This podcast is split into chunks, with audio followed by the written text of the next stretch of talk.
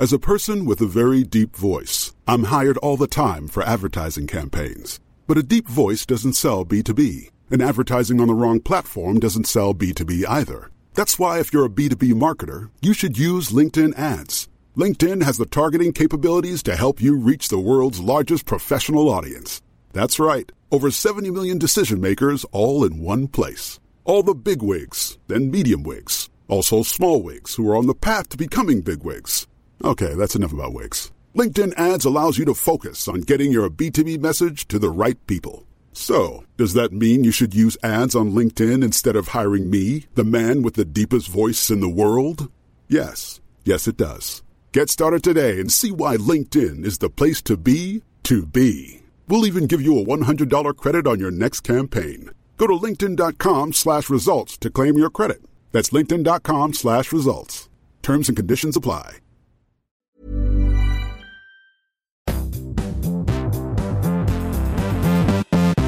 Hello and welcome to Recharge Wrestling. We're here to plug you into the world of professional wrestling. I'm Krusty and I'm here with Fisher. Hello, guys. And again, it's just the two of us. Keeney has deserted us again. I'm not happy about it, but Fisher says I'm not allowed to fire him, Vince McMahon style. Not even if he drops a pipe bomb on me, MJF style. But this is going to be he should be back next week. So yeah, we're hoping to have him back next week, and then things can resume to normal. But hopefully, you're enjoying just myself and Fisher at the moment. We are doing another solely WWE Raw, SmackDown, and NXT review. Let us know what you think of this format. If you prefer us to go back to having AEW on the same podcast, we're interested to know your thoughts. But keep an eye out for Fisher's AEW review, which we'll have some large AEW news on within the next day or so. Keep an eye out for that. If you didn't catch our Hell in a Cell video, also go back and check that out. And NXT in your house. Yeah, everything. There's been content absolutely everywhere. And as always, please give us a like and subscribe. It really encourages us to keep making this content for you. So I don't know if we had any last week, but I think it's time to head into Fax Fisher's news segment. So take it away. Yeah, I will discuss some WWE news. There is some AEW news, but like Krusty said, I'll discuss that on the Dynamite and Rampage review anyway. Obviously, there was some big news regarding the AEW World Title and stuff this week, but I'll cover everything on that on the review because it kind of is relevant to Dynamite itself anyway. But WWE-wise, I think really the news that's come out recently is about Roman Reigns. Obviously, we've got more follow-up news on Cody's injury as well, but we don't really know how long he's going to be out for yet because I think his surgery is today. But Roman Reigns is apparently not going to be scheduled for Money in the Bank pay-per-view, which means it'll be 3 pay-per-views in a row he's not defended the title. He's appeared on one, and that was the 6-man tag against RK-Bro and Drew McIntyre. But I know they've moved, obviously, Money in the Bank from a stadium to an arena, so it's a slightly smaller show, but with no Cody Rhodes going to be appearing, no other title to defend other than the women's ones, it seems a bit odd that Roman Reigns isn't defending the title here, especially given Riddle's promo on Raw. I thought that maybe we might get that as a match. And I mentioned as well Bobby Lashley potentially going for the title after his win over Omos and MVP at the pay-per-view. What do you make of it? Because at the moment, it seems like a terrible decision to put both belts on Roman Reigns if they're not going to have him defending them. It almost feels, sort of reading through the lines and stuff that comes out that's reported on, it's almost like Roman felt like he was overworked and needed some time off. But as you say, what an odd time to put both belts on him so they're not defended. We said it before, it's almost like he's taken Brock's schedule as well as his title. And it's a shame because he was such a draw and we were all loving what he was doing. But if WWE aren't careful, people will start to resent him for doing this. And this has happened before. You end up with such an irregular schedule that people don't like you being the champion. And suddenly you've got Roman, who is probably the hottest thing in wrestling for a long time, suddenly you may lose that, and that will really fizzle out, which you don't want to happen before he maybe loses a belt at SummerSlam or something like that. And as you say, this Money in the Bank, as much as the women's titles are a massive deal, like you say, you've lost Cody Rhodes. If you haven't got Roman Reigns as well, there's two of your biggest stars not turning up at this event, and it's going to feel a bit lackluster, I think.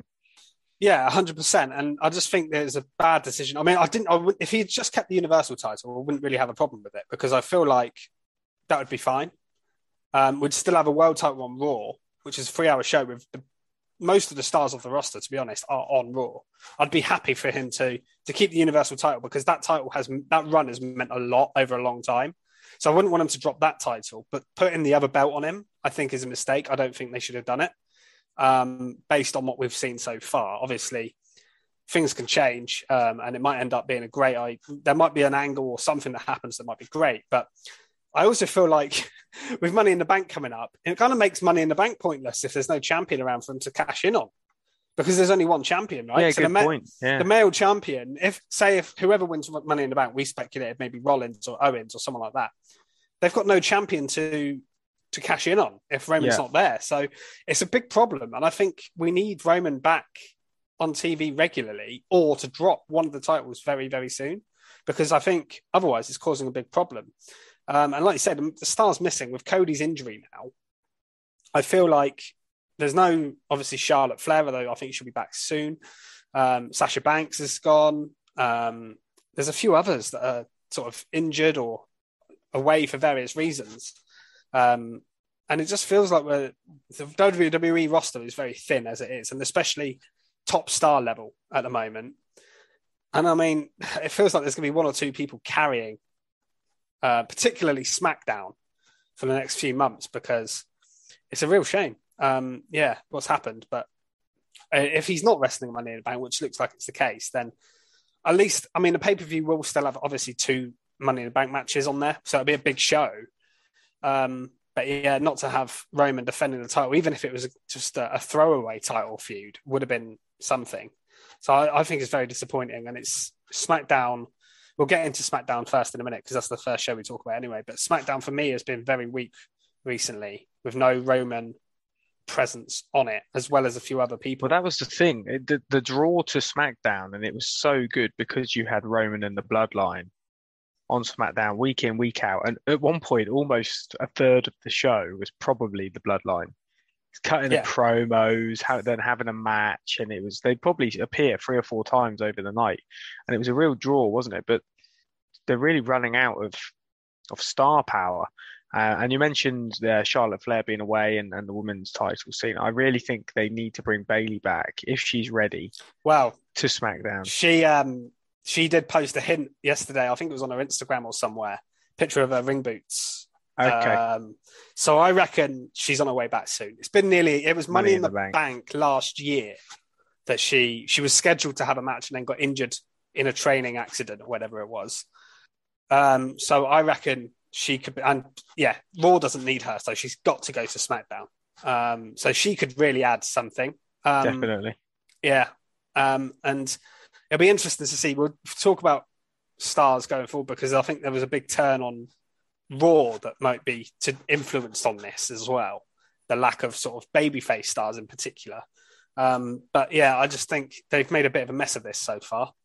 I was against it at the time, the Brock Roman match being for both titles. I think we all were on this podcast. But now it's really looking like a poor decision. I would rather have had 2 title matches at Mania, kept the title on Bobby Lashley or someone like that, and gone from there, but wasn't meant to be, unfortunately. Interested to see what happens in the future. Yeah, so leading on from that, let's talk about SmackDown, because obviously that was relevant to this. And let's start with the Bloodline as well, because that was the main event of the show. So the Usos are still all over both shows, to be honest. Whilst Roman is... MIA. The Usos are all over both shows, wrestling every week. It feels like they wrestled again on SmackDown and Raw this past week. So SmackDown, they had a championship contenders match which I hate. Our favourites, yeah. And it was Riddle and Nakamura. We mentioned it was probably a weird time as well for them to go to the titles. So that was the main event. What did you make of it? Yeah, I thought it was a good match, actually. The only thing that I suppose was a bit sad in it is the fact that Shinsuke actually got hurt, didn't he? Well, there's another. I've not heard anything about it since, which is weird. But if he is hurt, that's another person missing as well on a very thin SmackDown roster. And the only reason Randy Orton was injured is because of the X, wasn't it? The referee actually used the X signal, which they don't do on TV unless it's a real injury. Yeah. And I don't think they've ever done a sort of a work with that, have they? I don't remember it ever happening. No, it's normally meant to be not on camera. It's normally one of those things where if someone gets injured, they quickly do the X, and that means someone's hurt. I think one of the Usos kicked him in the back of the leg, didn't they? And I think it just buckled his knee. Yeah. Hopefully it's not serious, but we haven't heard anything about that at the moment. No, I've not heard anything since. But again, that's another person. And the only reason Nakamura and Riddle are teaming together is because both their partners are injured in Orton and Rick Boogs. So... it feels like, and in wrestling at the moment, it feels like they're dropping like flies in both AEW and WWE for some reason. The Usos did carry it off quite well, though, because I did.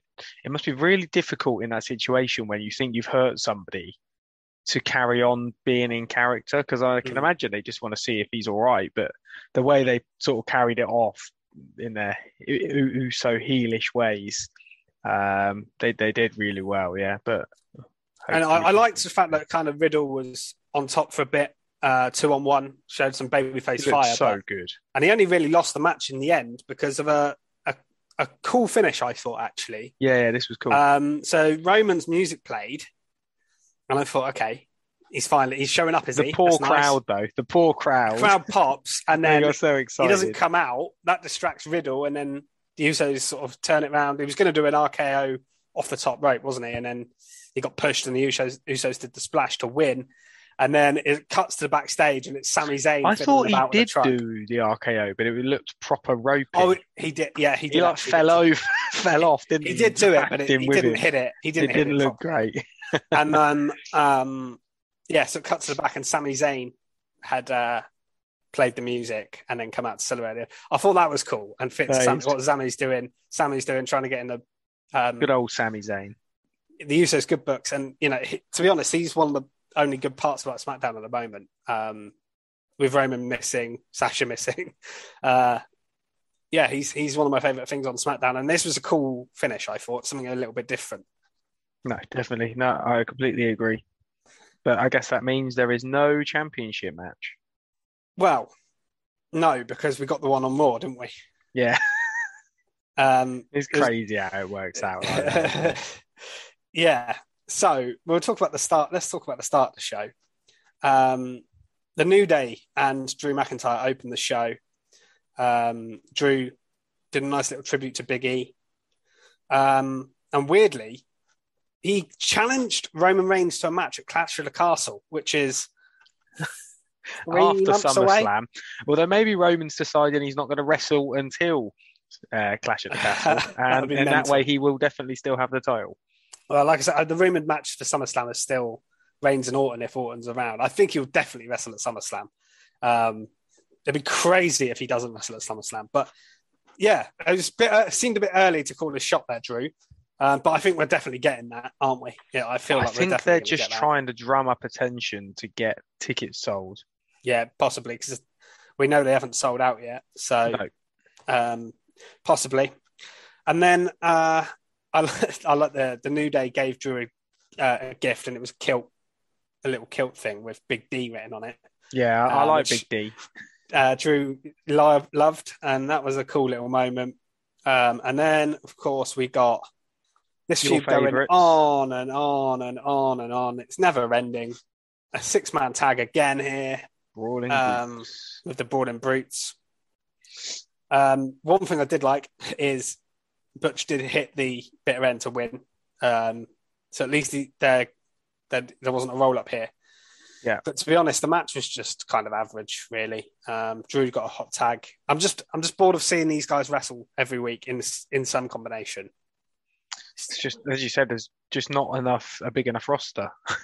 Yeah, they need to move them on. I would rather, honestly, the New Day feud with like Los Afarios or Jinder Mahal and Shanky at this point, just to move them on to someone else different. And like maybe Sheamus and co go and feud with, I don't know, some babyface, other babyface team somewhere that they can find. I mean, I don't know. Viking Raiders, screw it. They're on SmackDown. You wouldn't know it because they haven't been there for weeks, but they are. Last we saw them, they were on NXT. Yeah, very true. But, you know, something like that, just move them on at this point. I'm getting a bit fed up with it, to be honest. Well, I have been for a while. Then we got a little Max Dupree appearance again, and he has revealed... Sorry, yes, that's how you say it, Dupree.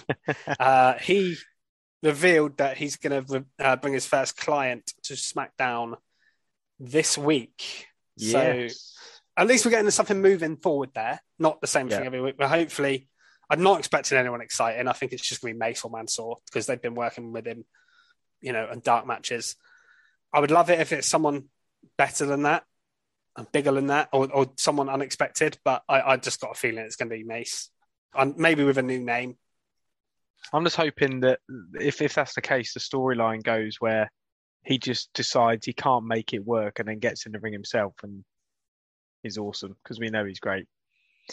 I just want to see him in ring. I can't see it doing that, but that's what I'd like. I don't mind if he has like more promos than matches, but he should have occasional matches. But if he can get promos that are really good with a feud with somebody else, because at the moment he's just talking on his own, previewing really what is coming up. Well, when he gets into a proper feud, hopefully it'll be good. But God knows, because there's who knows who he's going to feud with, because there's nobody for him to feud with.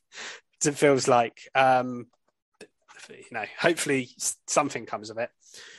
Then we got Humberto versus Jinder.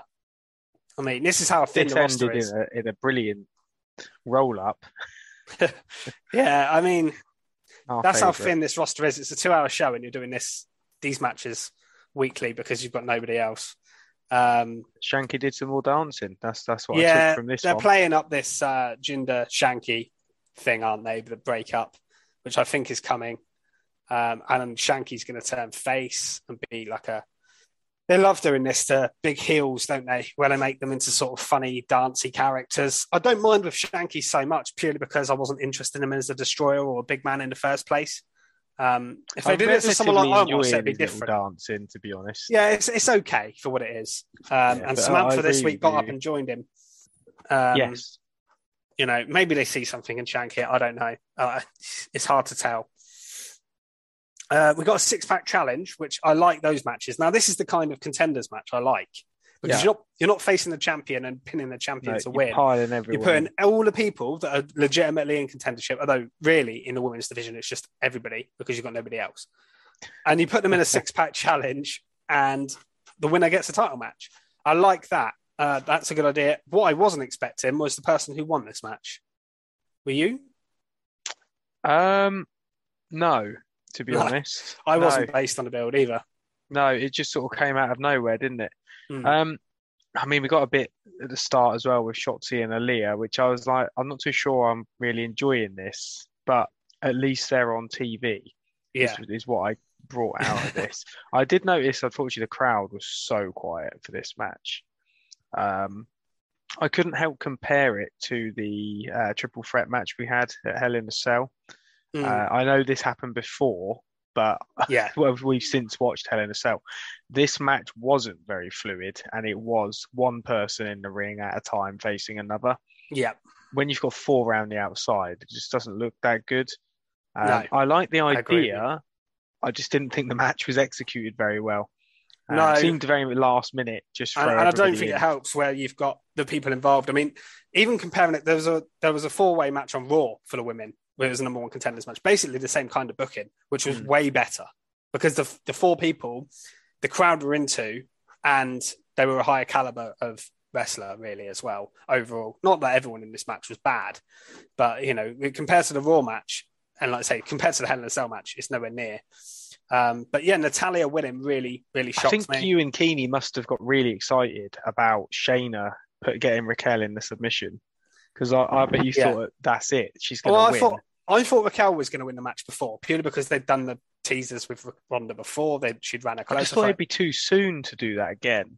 I know, but WWE loves repeating the same matches. So I thought maybe this does feel like they don't know what to do. So they've thought, who is our most reliable wrestler that they can put in the ring and make Ronda look good? Yeah. Nay, she's going to pull off a good match, isn't she? Like, or a decent enough match. And they've had a match before, I'm pretty sure, in the first run. So yeah, I mean, I would have gone with Shayna. I'm hoping that they're going to go with Shayna maybe at SummerSlam or something, but I don't see that happening. I think Shayna would have been good, but I think also this would have been a great opportunity to give someone like Shotzi a go. Yeah. Like, yeah, why not?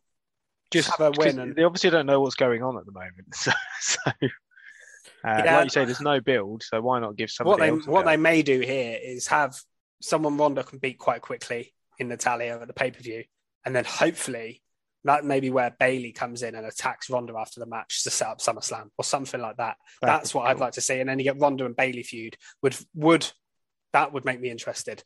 Unfortunately, more predictably, would be Charlotte returning and them doing Charlotte Ronda again. I could also see them doing that. God, I hope not, but you wouldn't rule it out, would you? A triple threat, maybe. I mean, you could have Charlotte come out and then Bayley being like, hell no, you've had your chance. Yeah, that wouldn't be so bad. Triple threat would be okay, but I don't want Charlotte.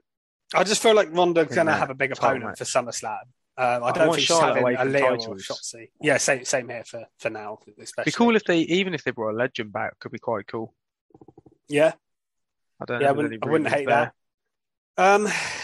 Not a lot else to say. Though the other thing, obviously, we did have this was before Hell in a Cell, so anything Hell in a Cell related, we had Madcap Moss and Corbin. We've already covered everything that happened between them. Even we said that Madcap looks like a star now. The only other thing to note was Ricochet v Gunter, which was advertised on this show. This is happening this Friday for the Intercontinental title, and that I am looking forward to. They definitely could have put that Hell in a Cell. I don't know why they didn't. No, I would have loved to have seen that in Hell in a Cell. Not in Hell in a Cell. Yeah, God, no, in Hell in a Cell would be a bit much, probably. It'd be still awesome, though. It'd be awesome, but it'd been absolutely random with hardly any build to it. But yeah, SmackDown was okay, but I think this week's show will be better with that title match. There, you've got Ronda and Natalia. We talk about lack of stars and things. Hopefully, they push. Well, Ricochet, I think, has been doing a good job anyway, but hopefully they push Gunter. Yeah, more. I feel like they are pushing him, but there's only so. But needs to if they put the title on him here, then that'd be a good sign. I think that hopefully then we can get some really serious feuds for Gunter. I wouldn't be surprised if we see maybe Gunter versus members of the New Day for the IC title, things like that. I think we could get some really good matches. Yeah, that could be great. Yeah, I'm trying to think who else they've got on SmackDown to. Well, obviously, Drew's an obvious one, but I don't think they're going to have Drew lose to Gunter anytime soon. No. I would save that match for later down the line. But yeah, there is some good stuff on SmackDown, but it's just not feeling how good it was. And I feel like Raw, I mean, we've said it a few times now, Raw is the better show at the moment. Although it might not be so good. This is a way of transitioning onto Raw. Might not be good now. It's lost one of its top stars in Cody Rhodes. Yeah. So if you watch Hell in a Cell, you saw the brutal injury that Cody Rhodes has, a torn pec. It looks nasty. I'm pretty certain it's torn off of the shoulder and the bicep. So it's really nasty. His whole left side, right side is completely purple, isn't it? Go back and have a listen to our Hell in a Cell review if you haven't yet. But we're amazed and in shock how this guy pulled off such an incredible match. So this is actually my top mark that opened Raw. So Cody opens the show with a real heartfelt promo. So humble. You could see he was sort of welling up quite often. This really meant a lot to him, which, to be honest, he's had a whirlwind of a time recently, hasn't he? Coming to WWE, being rocketed to the top, and then getting this horrendous injury that's going to almost take him out for, as Fisher said, we don't know how long yet. He's being operated on, I think, today. He says he's done with Seth. And then Seth actually comes down to the ring and we think, oh, here we go. But then Seth says he's earned his respect, even though he doesn't like Cody. And I bought this hook, line, and sinker. I shook his hand and I thought, wow, this is cool.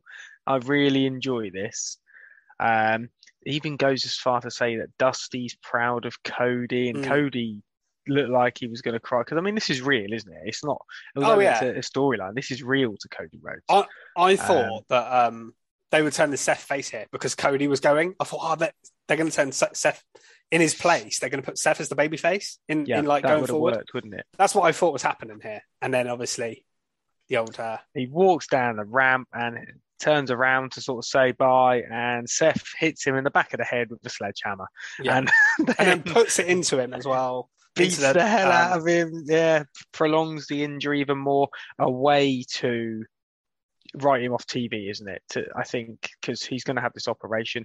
I really hope they don't leave him off the whole time, but I guess the shock factor of him coming back potentially at the Royal Rumble or something will be huge if he stays off TV.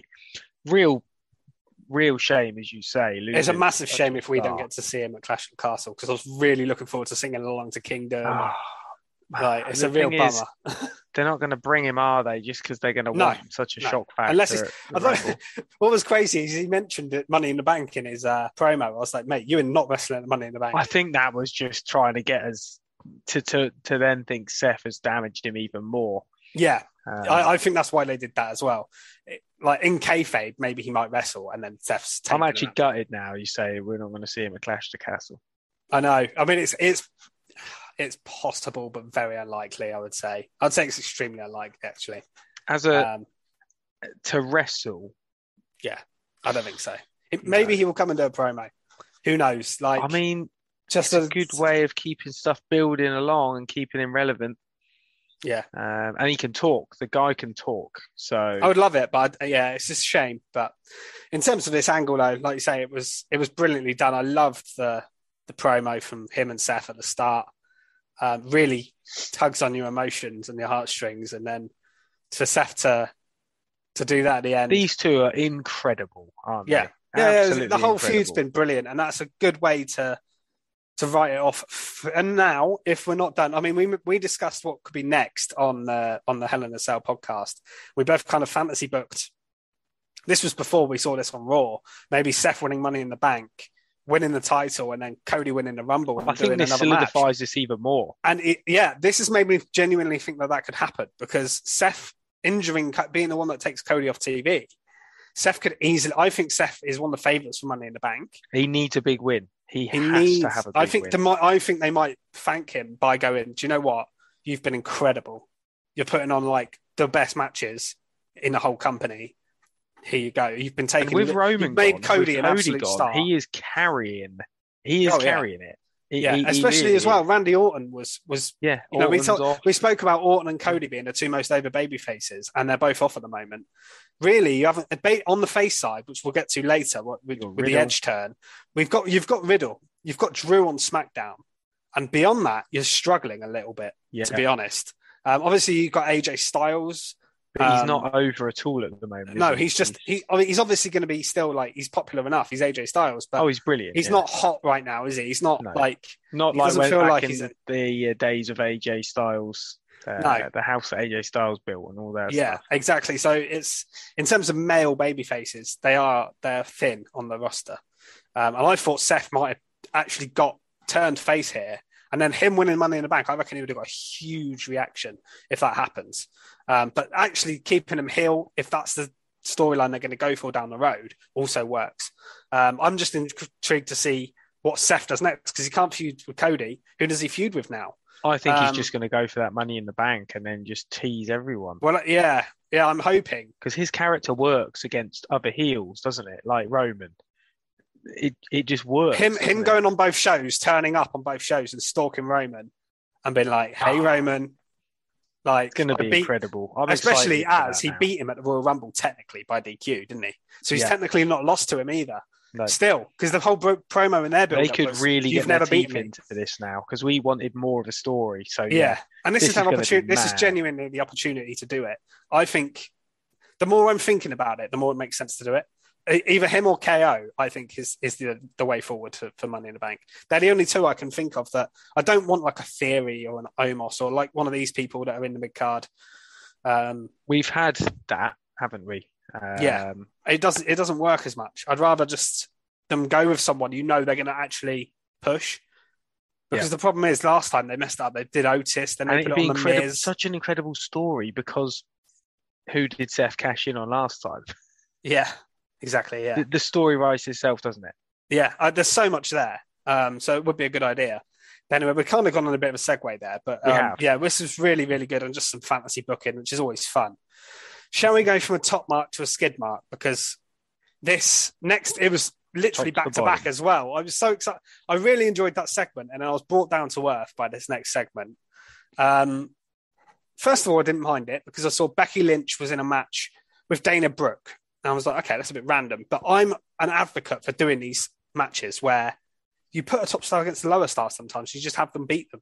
You don't have to do the same matches every week and do Belair versus Asuka or Asuka versus Becky. Just those three on rotation. Have them beat different people. And I'd have been fine with that. But then they really made it stupid. And I get that they're trying to continue the Asuka-Becky Lynch feud. That was what this is all set up to do. But there was a much, much better way of doing that. The way they could have done it, very simple. Becky Lynch versus Dana Brooke. She beats Dana Brooke in 2 minutes. Asuka comes out after the match, confronts her, whatever, attacks her, whatever. Simple. But no, WWE had to really overcomplicate. And I wonder what Becky Lynch made of this, because, I mean, I reckon she would have been annoyed. I wouldn't have minded if she won it. I really wanted Becky Lynch to win that title. If she'd have won it, it could have been funny. Now, some people make it relevant. Doesn't even have to be funny. Just then have her kick people's ass for it. Could have her, because she's big time Bex. She could walk around with security guards that stop people getting near her. All that for the 24/7 title. Like, she's actually big. Like, she's known as big time Bex, and she's pretending like this title was bigger than the actual women's title. You could do something funny with it, like a good storyline with it. And it keeps her away from the title. Or she could have just literally won it and binned it, and you could have got rid of the title forever. Like, one of the two. One of the two. But no, they had to really overcomplicate it here. So they had Dana Brooke come down, and she wasn't obviously the 24/7 champion at the start of the match. It's just why I didn't mind her facing her. But then, straight away, you see Tozawa come down, and I was like, oh no, where are they going with this? And you see all the 24/7 guys come down. T-Bar was there, Reggie, all the usual boys were there, and girls, Tamina. They get in the ring. Dana quickly rolls Tozawa up and wins the 24/7 title. And I was like, great. Okay, so what's Becky going to do now? And I was not expecting her to say, I'll challenge you for it. And I actually thought that fitted her character in a way, because this is why I've seen some people defending this, because they said Becky is like, she's gone crazy and she's hitting rock bottom. She's desperate for a title. She's desperate for a win. So her going for Dana Brooke, and like you say, she could have made it feel like it's the biggest title in the world, even though we know it's not. She could have done something with that. But then they had her lose to Dana Brooke. Like, that is just unbelievable. Dana Brooke doesn't beat anybody. I think they are trying to push her down and down and down. This is part of the story, isn't it? To just make her... And again, I've seen people defend it because they're feeling like Becky's going to go off the rails because she keeps losing. And I get that. But... you know, for me, Asuka Becky Lynch doesn't need her losing to Dana Brooke in the build. Like, it's a bit silly. And it made Becky look stupid. It made Asuka the heel, and she's supposed to be the face. It felt like Asuka was a bit of a knob here. And it doesn't really do much for Dana Brooke because it wasn't a proper win over Becky Lynch. So really it doesn't achieve anything. No. It's my skid mark. It was my easy skid mark. As soon as I watched it, I was like, that is not getting beaten because it's Becky Lynch involved in it. If they'd have done it with Doudrop or Nikki ASH or a mid-card person, Carmella, someone like that, I probably wouldn't have cared. But the fact it was Becky Lynch. The more I think about it, it does seem storyline, doesn't it? It does push her down. It does, and we'll see where it goes. And in a couple of weeks, we might I'm sure it'll be top marking it. To be fair, it might be one of those things. Next week, it's not going to matter. Becky Lynch is still going to get a good reaction, but I know where you're coming from. In isolation, though, it was a terrible, terrible angle, I thought. No, completely. Let's move on to something that was, in my opinion, a lot better, and the big thing to come out of the show, really, which was Edge getting. Oh, okay, we're going for attacked. The big boy. Yeah, let's just move on to something. Let's huge. Go in. Edge getting attacked by Judgment Day, which I really didn't see coming, and their new member and it seems to be leader, Finn Balor. Yeah. So this was announced early in the night, wasn't it? That we were going to get a new member of the Judgment Day. Yeah, which was weird in itself that they arranged. I would have just surprised us by Balor coming out, but you know. So this was a shock for me. Oh, no one really was expecting this. Well, actually, the Balor joining the Judgment Day, I've been saying for weeks. Yeah, that was that had been built. That part of it had been built. Yeah, but let's give our opinions on this. I personally think this has come, although it was cool and they attacked Edge and Balor's the leader now, I think this has come way too soon. I was more shocked because of how early this has happened. We've discussed the fact that we've now lost Cody as a face. We've not got Orton. We need another face, so bring Edge back. So I think that's what's happened here. Why turn Edge face when you have Balor, who's already face? Just push Balor as the face. I don't... And AJ Styles. Honestly, I would have just turned Rollins. Yeah, or turn Rollins. But after Rollins that promo, they could have done that promo and turned Rollins. And Rollins would be so over. He's so gold in his role at the moment. Yeah, he's true. He's so good. I think they felt Judgment Day wasn't 100% working and it needed to shake up. I think it was, though. I was really enjoying it. I was, and I know you were, and I think Keeney on here we're very positive about it, but the crowd were chanting what when they were talking. I've seen negative reaction to it online and positive. I've seen divisive opinion. It's not all negative, but I don't think it was working as well as maybe Edge expected it to. I think Balor is going to do a brilliant job. I think it's going to be amazing, but I'm excited for heel Balor. I wanted this a couple of months time. Yeah, it would have been more shocking. It feels like it's come around too quickly. 100%, because it made no sense. They literally had one match as a team at Hell in a Cell and won it, so they're not being held back by Edge. If they'd have lost to AJ, Liv and Balor at the weekend, and Edge took the pin or something, and you're like, whoa, Edge lost the match. Yeah. It would have made a little bit of sense, because then you're like, hang on a minute, Edge was the weak link. Like, he actually lost in the match. But the fact that they won the match, and Edge got the pin as well. He pinned Balor. And then, so Balor is stronger than Edge to them. It made no sense. And finally, like I say, we get Balor in a strong position, and hopefully... What I will say is, going forward, I'm excited for this faction, because I think Balor can really benefit from this. Yeah. And like I say, if he is the lead, if he's positioned as a leader here, and I also got a funny feeling we may see the Demon now. Yeah. Which Demon Balor versus Edge at SummerSlam would be a money match for me. Oh yeah, big time. Especially if it's like Brood style Edge versus. Would he go Brood style though? You think? Yeah, it's like. Not heel Brood style, but you know when he faced Rollins and he had Brood, or was it Orton? It was one of those feuds where he was a face, but he had like the half Seth. Brood entrance. Yeah. I can see him kind of doing that kind of thing against like a Demon Balor. That would be a good match. If they do that for like SummerSlam or something. But yeah, it's just, I mean, like you say, Edge got his hair cut for this role to fit them. I know, he's literally I like the way it just happened. I mean, they put him through that table. They properly destroyed him. It was a good beatdown. And it was a good angle. So he's probably going to be off TV for a few weeks.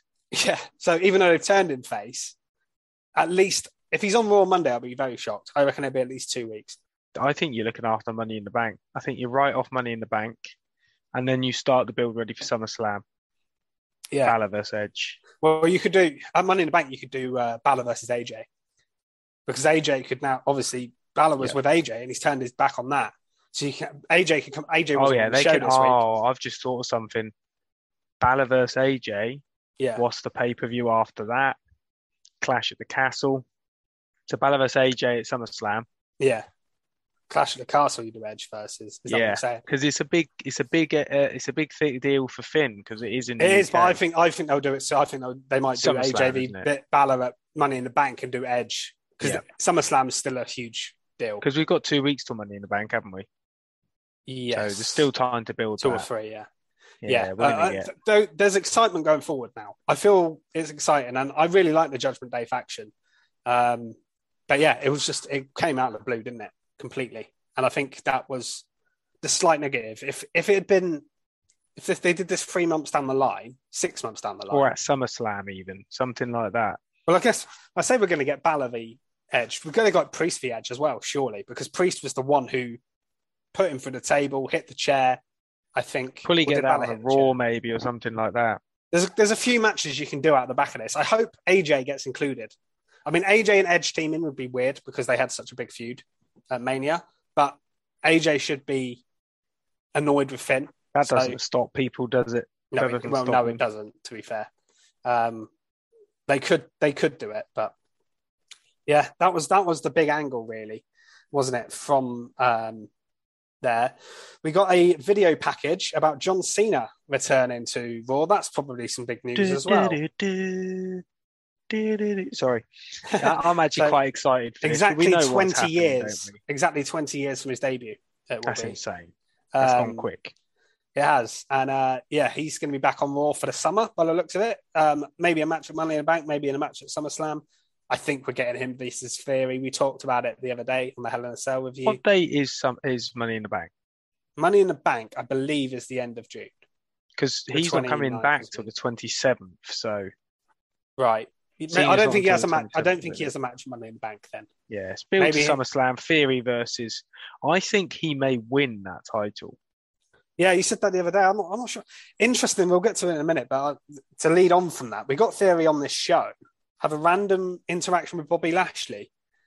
That's an odd one because you think if they're going to do a match, you can't have... Would you have Lashley lose to Theory? Or do you have Lashley win the title and then you do Theory and Cena not for the title? It's quite a strange one, that. I wasn't expecting it. I don't know, really. I mean, either way would work. Having Theory beat Lashley would elevate him massively, and they're putting a lot behind. And you wouldn't do it clean. You'd have some sort of... Oh, yeah, definitely, yeah. Although you say that, he seems to be winning his matches clean, doesn't he, Theory? I know, but he's not beating people like Bobby Lashley, in all due respect. No, Pat McAfee. Yeah, and Mustafa Ali, who they're not really pushing.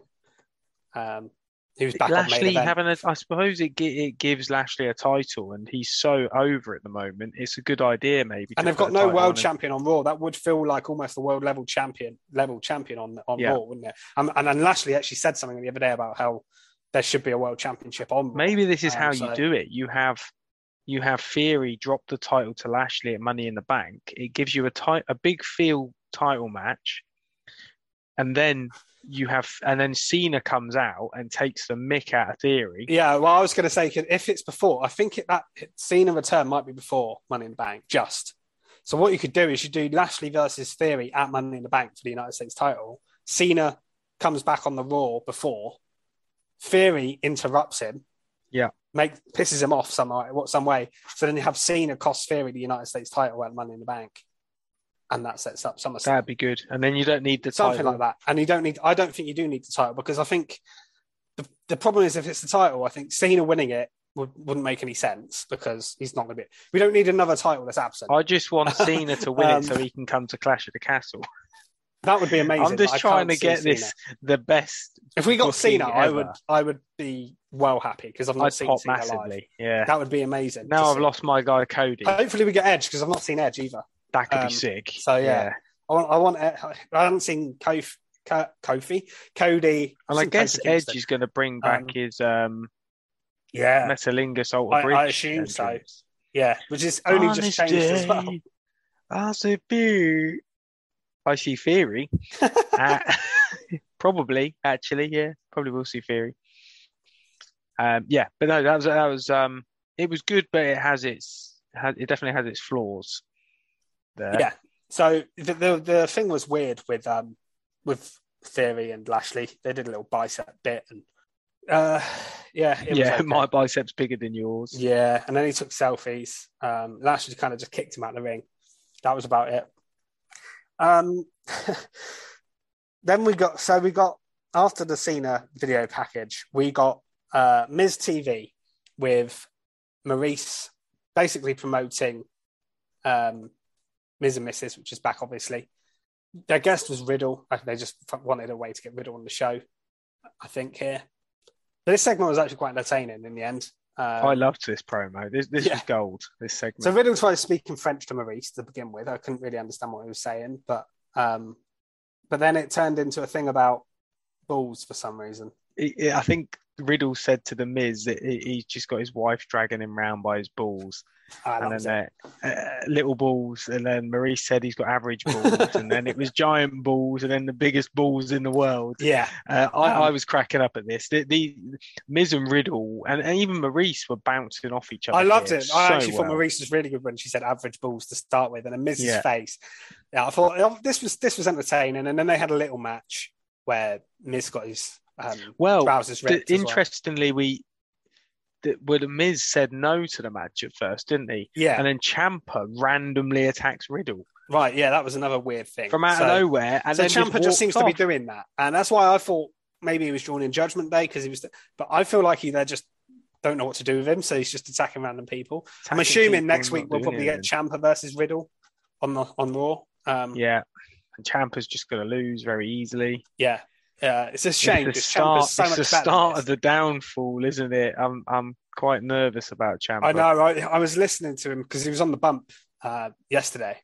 I watched a little clip of him talking about, his main roster call-up and that, and he was like, I want to do everything. I want to be wrestle at WrestleMania. I want to be in the Royal Rumble. I want to be in Survivor Series. I'm like, mate, I was thinking at this rate, none of that's going to happen. I hope he gets lucky. I'm just patiently waiting my chance, and when it comes, I will take it. Which I believe he's good enough to do that, but I just hope he gets the chance because not everyone does. I think he needs to be heel to get over on the. He needs to be a heel on the main roster to get over at first. The thing is, he's not cutting promos at the moment, and I don't think that's helping. He's just randomly attacking people with no reason behind it. He needs to attack to be honest, I was going to say he needs to attack someone big, but actually Riddle is a great person to attack. Interestingly, actually, he did. He got angry with the host on The Bump because he was saying, "Why? Is it a coincidence that you keep attacking people that are talking to the Miz? Because every time it's happened, Ali was feuding with the Miz. Riddle was having a match with the Miz. So there could be a connection with Ciampa and Miz, which would be a weird connection, but it's better than nothing." Yeah, it could be quite cool having him as like his hitman almost, just sort of getting him to beat people up. And he got it felt like he wasn't in character for the whole interview. Some of it he was like, when he was talking about what he wants to do with WWE, that he wasn't in character, but that bit felt like he was being really defensive and in character when he asked him about the Miz. So I've got a feeling that that's maybe the story. If that's the way they're going, they really could work. And then you could have them feud against each other as well, which could be quite big. Yeah, down the line, yeah. 100%. That was all interesting. We got another Championship Contenders match on this show. We talked about the one on SmackDown. We actually got one on Raw as well with the Usos and the Street Profits. They actually had a really good match. This was a pretty good match for the millionth time. Yeah, they faced each other a lot. The tag teams, they face the same tag teams all the time. But it was a really good match. Dawkins did an awesome dive in this match as well. There was a really good he's airfall. Really improved. I think he's great. Angelo Dawkins. There was a spine bust and a frog splash where they broke it up right at the last second when the Usos, I thought, were going to win. Broken up right at the last second. There was a cool dive off the steps as well by Montez Ford at one point. So there was a lot of cool spots in this match, but it ended up them winning by countout. Which in this case I don't mind so much purely because I don't like the champions getting pinned. So if you're going to beat them, then I suppose a count out was probably the best way to do it. But I think we're going to get Street Profits for Usos for the title by the looks of it, which we've seen before, but will be a good match, I'm sure. Definitely. What else did we have on here? We had Via versus Dominic. That was weird. Ray saved him. That's Ray caused the DQ, which was kind of lame. I would have just had Dominic quickly tap and then Ray maybe save him from getting beaten down afterwards. But the DQ bit was unnecessary, I thought. That was all right. Not really a lot else to say about that. We also had Omos versus Cedric Alexander, which was literally one move. I felt a bit sorry for Cedric getting completely buried here, but he's not really anything anymore on Raw. But a notable thing really from this was the return of the Dirty Dogs, Ziggler and Rude. Yeah, that was so random. Yeah, and it feels like they're baby faces because they were sort of feuding with MVP and Omos here. I think that's a good idea. They've been healed for so long. Yeah. Ziggler especially. Ziggler, God, he's been a heel for like 5 years at this point. So I don't mind them freshening the character up. But yeah, it's a bit random. It feels like they're just there to put over Omos because Omos will probably beat them in seconds, unfortunately. I hope not, because I would much rather Dolph Ziggler or Robert Roode get pushed than Omos, but I can't see that happening somehow. Maybe they'll win a tag match if MVP's involved or something. But yeah, other than that, I think... they're just going to get destroyed, aren't they? Yeah. But it's nice to see them back. I like seeing them on my screen, even though this was very short and a bit random. We had Otis v Ezekiel. That was okay. It's just a roll-up. Well, this was just adding to the angle, really, wasn't it? Yeah, I liked the promo after. Yeah. The match was a waste of time. But I loved KO saying, because Ezekiel basically calls out Owens and asks for a rematch. Owens says, I'll give you a rematch on one condition. You admit you're Elias. And he goes, okay, I admit it. And he was like, I want you to say it. And he goes, I am Elias. So he actually said them words, but then he was like, God, that was so easy. I did what Kevin Owens did. I lied. And then, so he's got the rematch, but obviously he lied to get the rematch. Zeke. I like Ezekiel, but I want Kevin Owens to beat him again. Personally, I just want that to. I don't know how long this shelf life this has got. Yeah, because I feel like Ezekiel can't. Once the Owens feud over, is he just going to keep doing the same thing, like telling other people he's? Is someone else going to accuse him, and it's going to be repeat the same storyline, or you know what I mean? I don't really know how much shelf life it's got. I feel like Owens has to get it out of him eventually. And even if Zeke wins, I mean, what's achieved by that? Yeah, not really anything.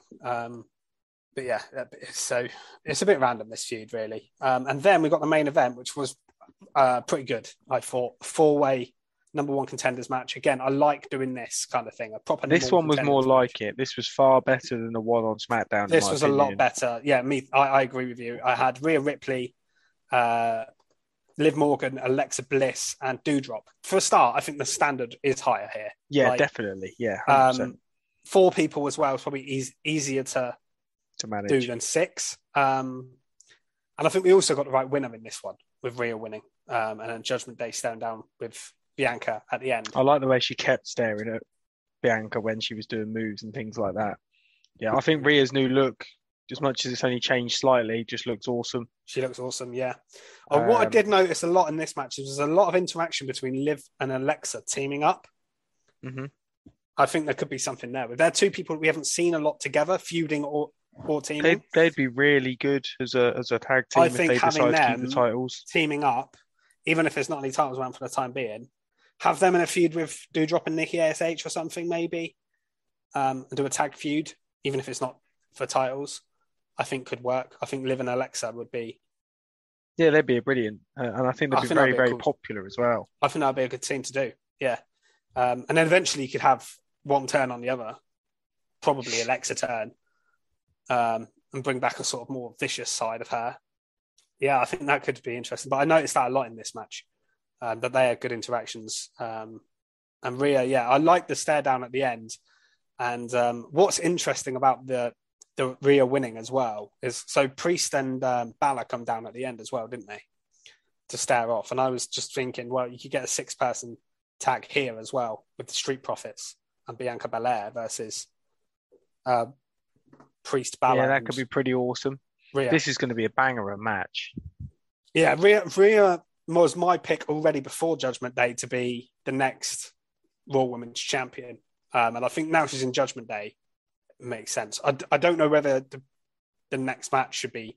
I feel like it's maybe a bit too soon to take the title off. I don't think they'll win here. I think it'll be SummerSlam will be where they'll look to change it. Yeah, maybe they'll change it at SummerSlam, possibly. And that's about it from Raw. Shall we move on to NXT 2.0? I think we should. I thought NXT this week was a better show than... I mean, last week we were calling it everyone's favourite show because I was kind of mocking it and people mock it, but I don't mind it overall. And I thought this week was pretty solid. And there was one thing, and I'm going to give it my top mark, that really stood out. So my top mark of the week is the return of Apollo. This was unexpected. And what I loved about it is I like people coming down to NXT anyway. Remember Keeney giving Natalia a top mark, which I never thought I'd see. We've talked about Dolph Ziggler before with the Bron Breaker stuff and Ciampa. I love that stuff. In particular, AJ Styles came down to NXT. Viking Raiders have done stuff. But almost coming down here, refreshed. And what I like, the reason why I'm giving it my top mark is the gimmick was different. If he'd have come down with Commander Aziz speaking in a fake Nigerian accent and as a heel, it would have still been cool to see him, but I wouldn't have been as impressed. But he came out here and he was just Apollo Crews, the old Apollo Crews from NXT 6 years ago or whenever he was last in it. And he was awesome. He cut a really nice promo. The crowd are really hot for him, and that's what we've noticed with all of them coming down to NXT. So the crowd goes nuts for Ziggler, for Natalia. And it was really cool here. He had a confrontation with Bron, teasing a match with him. And then he later teamed up in the main event to help Solo Sikoa against Grayson Waller and Carmelo Hayes. And he had a really good match and won it with his move as well. And I thought, is this like like we've seen with them, where they come down for a match, but apparently he's been moved over to the NXT roster permanently, which that's really cool. I think he needs that. I was a bit worried about him when he sort of disappeared. He was in the 24/7 segment a week or two ago on Raw, and I was like, oh god, I think it's really important. Segueing slightly, but I know Mandy Rose has had a lot of positive feedback on how she helps backstage with the newer stars in NXT 2.0, and I think having someone like Apollo, who's been there, is a fantastic wrestler and has done the main roster, has been in big pay-per-views, really helps the idea of NXT being the training ground for the next stars, and having someone there who can really be the sort of backbone of it. Really will help, and also it helps their career because they're actually going to be wrestling, which is what they want to do on TV. And I feel like as well with him, he's got stuff left in the tank in NXT. It's not like, I don't know who to use as an example because most NXT champions are in AEW right now, but an old NXT champion, say if Ciampa in a year's time, his run on the main roster goes bad and he comes back down to NXT. You think, well, he's done everything he can achieve in NXT. Yeah. Whereas with Apollo, he actually didn't do much in NXT originally. He's actually been more on the main roster. He's probably done more than he did in NXT. A lot like Mandy Rose as well. So Mandy Rose was in NXT, but then came up to the main roster for years. Did okay, but then kind of fizzled out a little bit. Came back down to NXT, changed her act, and now she's the champion and been dominant. And I feel like Apollo can do a similar path. And he hasn't won the NXT championship. He's not won the North American championship. So he's got stuff in there that he can do that's new. And he's got obviously different guys to feud with because he's not wrestled anyone down there before. So I feel like it's a really fresh approach for him. The match itself was good. Solo Sikoa is so popular, man. He's big time, isn't he? Yeah, him versus Carmelo is going to be a banger of a match as well. I don't know what's going to happen there. I really don't. No, because they've only just put the title back on Carmelo. Yeah. So do you have him drop it again already to Solo? And if Solo loses, then what do you do with him? I mean, you could just shoot him if it's the main roster into the Bring him up to the main roster, and no one maybe. Would, you could honestly just do that. Even though it's been quite quick, that the fact he's in the bloodline can mean you can do that with him. Be quite a cool little story as well if Roman comes back with him. Mm. And then he could go for the IC title. Do you know what I mean? Because it'd be the only one without a belt. But yeah, it's interesting. I really like Apollo Bay and back down there. And I like this feud with, I like him teaming with Solo. And I feel like you could have one of them turn on each other eventually as well. You do Solo versus Apollo. You've got Apollo versus Carmelo. Apollo versus Bron Breakker if he goes for the big title. So much you can do down there. Definitely. No, I'm looking forward to that. No, great top mark. Yeah, really interesting. Let's get to... should we go on to the Dusty Rhodes final? Oh, yeah. No, it wasn't Dusty Rhodes. It's the women's breakout.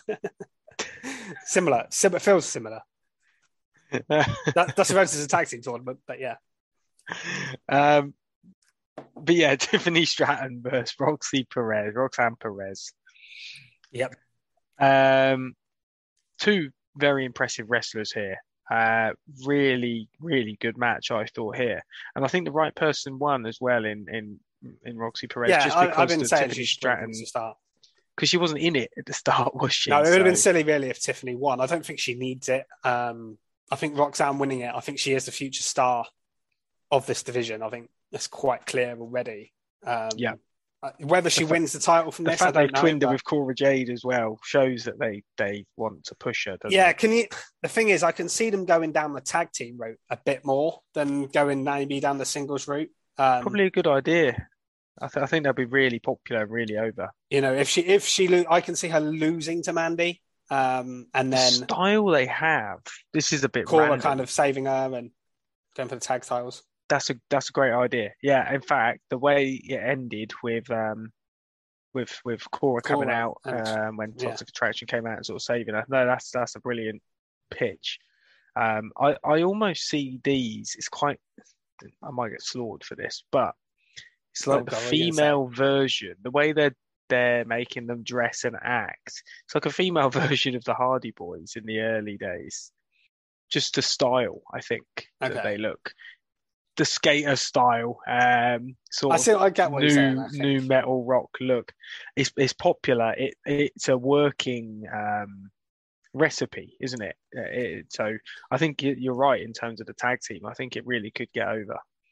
Yeah, I mean, it might be a little bit of a waste in that because the tag team division was not great in NXT, but the women's one. But you know, it could be something until one of them wins the main title because I don't think. I mean, Roxy could beat. Mandy, it could happen, but I don't. He's a very good wrestler. I think it might be a bit early because then once she loses the title, then what do you do with her? I think it might be a bit early. I would rather we'll transition onto this in a minute, but someone else beat Mandy Rose, and that person is Alba Fire. She is awesome. She great. Is so yeah, and I think that's the way to go. And she is a great wrestler who can. The thing is, champions should have good matches, right? And I know Roxy can have good matches, Mandy can have good matches, but I think Kaylee Ray or Alba Fire can have amazing matches. Yeah, definitely. And that We've I think it, in a developmental division with someone like her there, you could easily put the belt on her, and it would really, really help. She had another good match here, quick one against Tatum Paxley, but yeah, she just looked cool when she got another win, and she's racking them up with this new gimmick.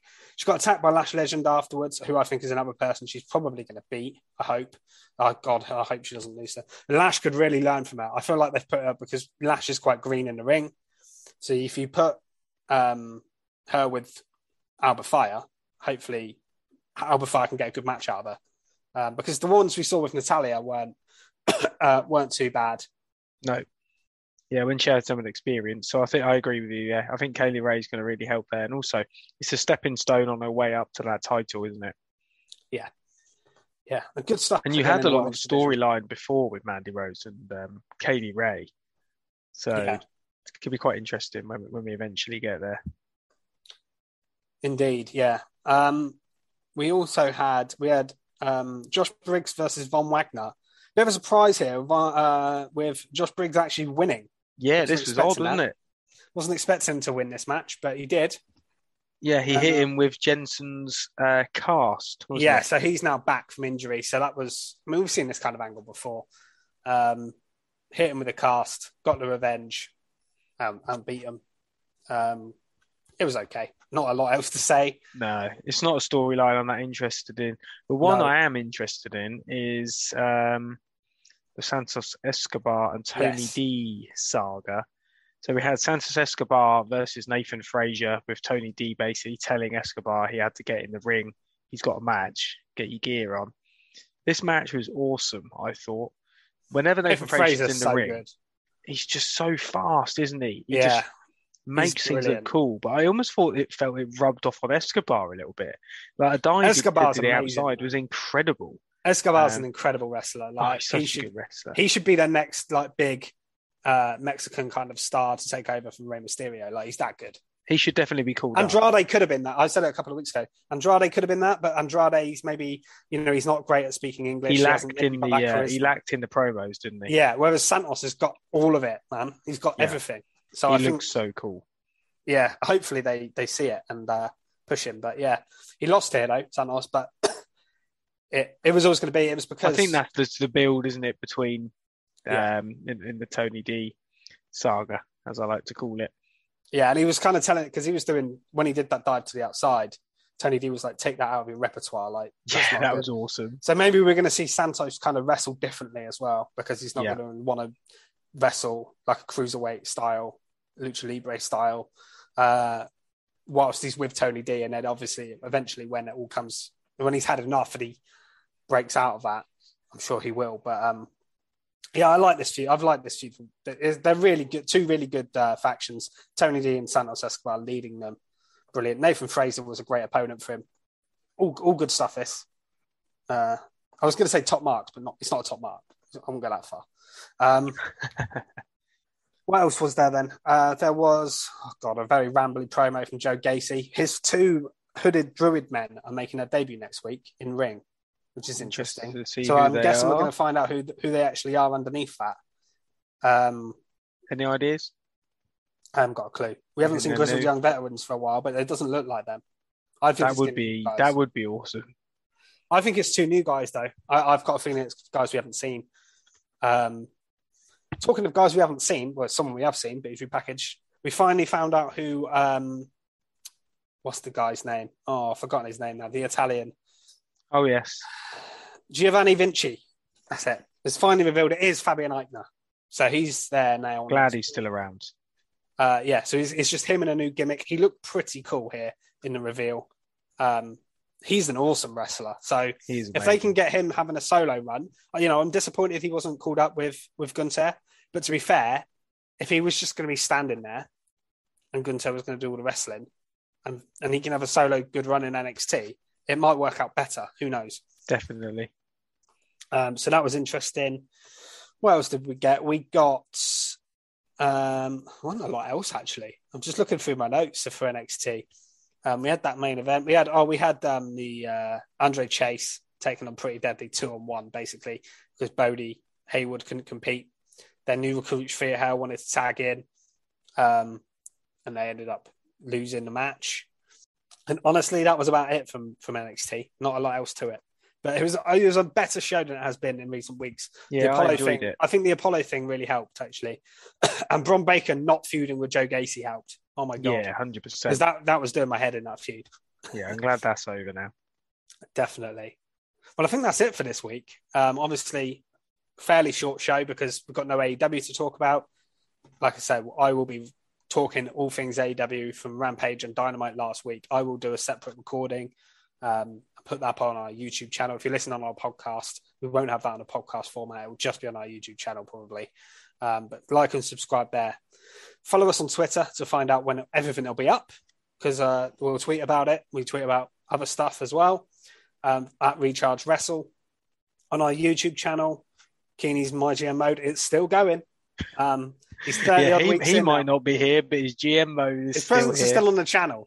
He's actually on the channel more than we are, technically. Yeah, because his videos are there every day. One episode uploaded a day. Keep up with them. They're only 10 minutes long each time. So if you've got a spare 10 minutes every day, check them out. They're really they're good videos to watch, and especially if you're into gaming in general, but especially if you're into 2K22.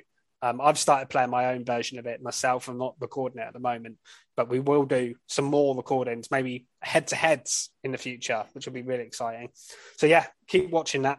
Keep plugged in to the world of professional wrestling for our various mediums of entertainment. And we'll see you soon. Thanks, guys. Bye. Goodbye.